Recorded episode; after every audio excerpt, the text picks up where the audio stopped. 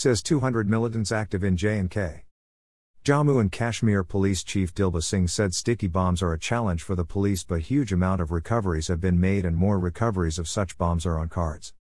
Talking to reporters on the sidelines of sports event, the J&K's Director General of Police stated that the security forces are keeping a watch on the militancy activities and many attempts to target forces have been foiled.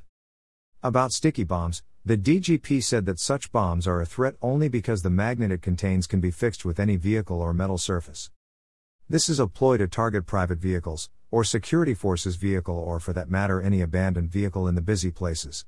We will ensure to prevent such attacks and the threat that exits will be faced by the police and other agencies, he said. Adding that extra vigil is being maintained to prevent IED attacks as evident the last week's development wherein two modules of Lashkar-e-Taiba and Jaish-e-Mohammed were busted in Awantipur in Pulwama in which IED material was recovered, and a person who had agreed to carry Lethpora, Pulwama-like vehicle IED explosion. The DGP also said that the large IEDs weighing over 7 kilograms were recovered recently. Security Grid is working hard to foil all such bids by the militants. About the Sopore grenade attack, the DGP said that the attack can be on anyone and it's not the first one that has come up. To a question about the Amarnath Yatra, the DGP said that all the security arrangements are in place and whatever more is required will be done. Extra forces will be deployed, and we will ensure foolproof security for the upcoming annual pilgrimage of Amarnath, he said.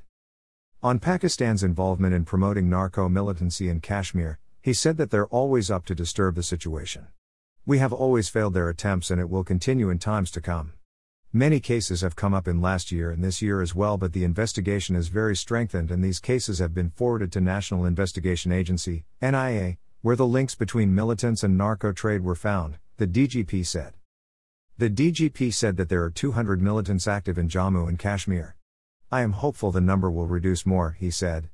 The DGP said that on launch pads across the loch, the number of militants ready to sneak in is about 250. KNO